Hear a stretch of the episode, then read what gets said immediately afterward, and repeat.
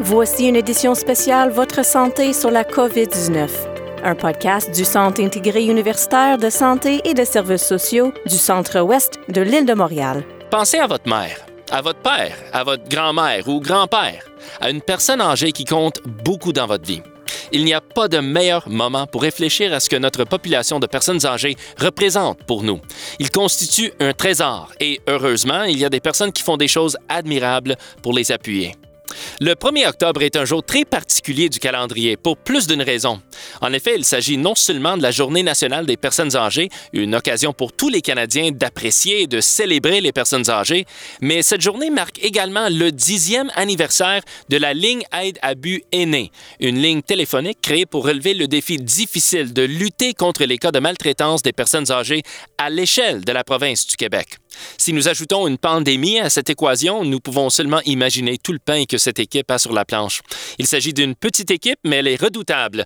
Et aujourd'hui, nous rencontrons l'un des membres de cette formidable équipe, Rachel Tadal, chef de programme et l'invité du balado Votre Santé. Rachel, bonjour. Bonjour Sean, merci, ça va bien? Oui, très bien, merci d'avoir pris le temps. Euh, donc, euh, tout a commencé il y a une décennie dans un tout petit bureau au CLSC René Cassin. Euh, depuis, l'équipe s'est agrandie, vous êtes maintenant logé dans un nouveau centre d'appel et vous avez fait des rénovations, mais il ne s'agit pas d'où vous travaillez, il s'agit de comment vous travaillez. pour comprendre de quoi il s'agit, il faut d'abord comprendre ce qu'est réellement la maltraitance des aînés. Pouvez-vous nous l'expliquer, Rachel?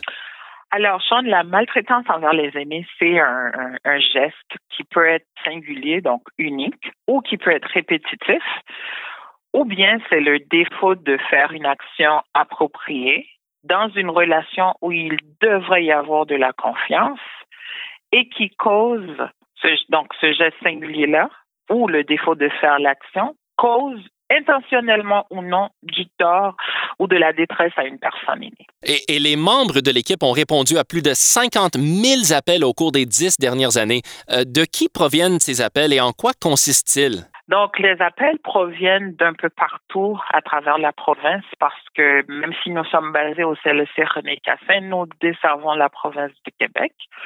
Les appels proviennent aussi du Canada, et de l'étranger. Nous avons eu des appels euh, qui sont venus d'aussi loin que les îles Fidji parce que beaucoup de fois, ce sont les membres de la famille qui vont appeler pour un aîné qui, qui est au Québec et ils peuvent appeler de partout à travers le Québec, le Canada ou de l'étranger.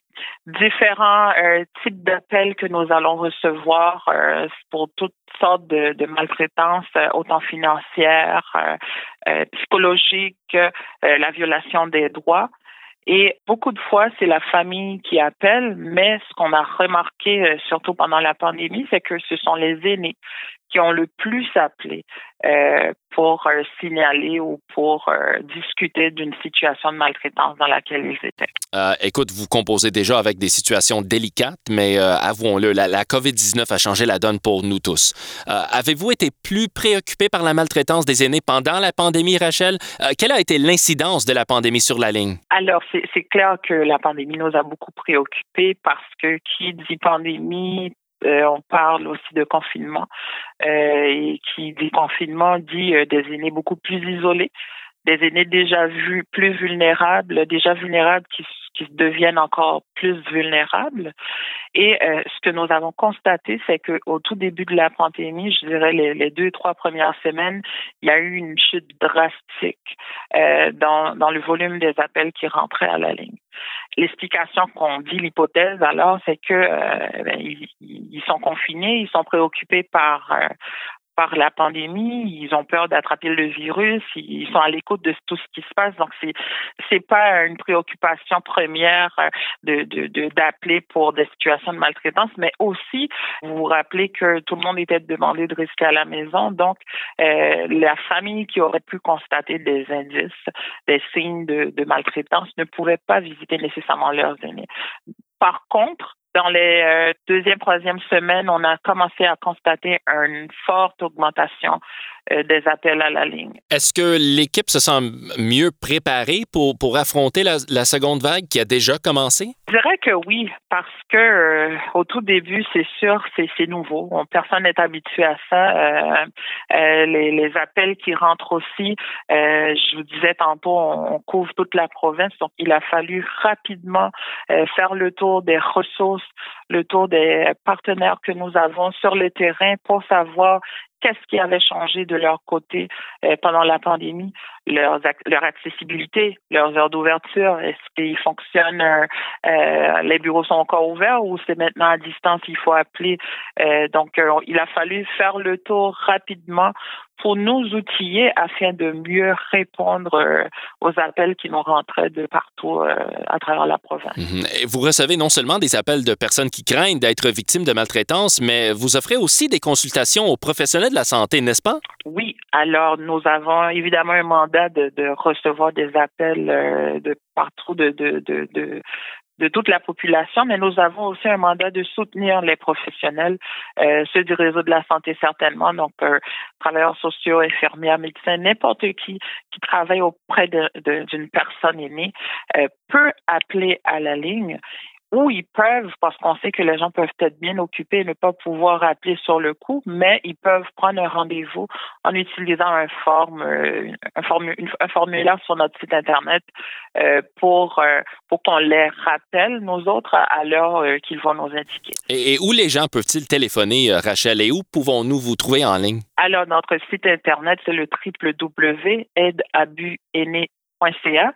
et le numéro de téléphone, c'est le 1 888 489 2287. En allant sur notre site Internet, c'est facile à trouver le formulaire si jamais ils veulent euh, prendre un rendez-vous pour, euh, pour qu'on les rappelle. Si la personne a un doute ou euh, la personne veut être certaine d'une situation ou être certaine d'avoir être certain d'avoir posé euh, les bonnes actions euh, face à une situation de maltraitance, ben, ils, peuvent, ils, peuvent nous appeler sans hésitation. Excellent. Et en terminant, Rachel, à quoi ressembleront les dix prochaines années pour vous? Que souhaitez-vous? Mais je vous dirais que pour les prochains dix ans, le, le, le, focus va être surtout de continuer la sensibilisation par rapport à la maltraitance envers les personnes aînées, mais aussi de encore mieux faire connaître la ligne. La ligne est connue certainement. On a reçu beaucoup d'appels, mais on est certain que euh, plus les gens apprennent à nous connaître, plus ils appellent à connaître notre mandat, euh, le rôle qu'on peut jouer pour eux, plus ils vont nous appeler ne serait-ce que pour euh, euh, s'enlever un doute par rapport à, une situation. J'aimerais aussi mentionner, c'est que euh, nous travaillons présentement à, développer un guichet unique pour la maltraitance financière. C'est un projet qui se fait en collaboration avec le CREGES, qui fait partie du CIU, c'est eux qui sont les porteurs du dossier. Ce guichet unique va donner accès à de la formation certainement, mais nous allons devenir le point de chute pour les, autant comme je mentionnais pour les personnes du réseau de la santé, mais les personnes du secteur financier, que ce soit un caissier, un comptable ou un professionnel euh, euh, du secteur financier, ils vont pouvoir appeler à la ligne comme ils le font déjà pour avoir un soutien en ce qui a trait à la maltraitance notamment la maltraitance financière, qui est l'une des maltraitances qu'on remarque le plus euh, ici euh, au Québec. Fantastique. Rachel Tadal, chef de programme pour la ligne Aide Abus Aîné, qui célèbre 10 formidables années. Félicitations à, tous les membres de l'équipe et bonne chance pour plusieurs autres années au service des personnes âgées et à des professionnels à l'échelle de la province du Québec. Bravo, Rachel. Merci d'avoir pris le temps pour le balado Votre Santé. Merci beaucoup, Sean. Vous avez écouté une émission spéciale Votre Santé sur la COVID-19 un podcast du Centre intégré universitaire de santé et de services sociaux du Centre-Ouest de l'île de Montréal. Abonnez-vous à www.cscentreouest.ca par oblique balado ou sur votre plateforme de balado diffusion préférée.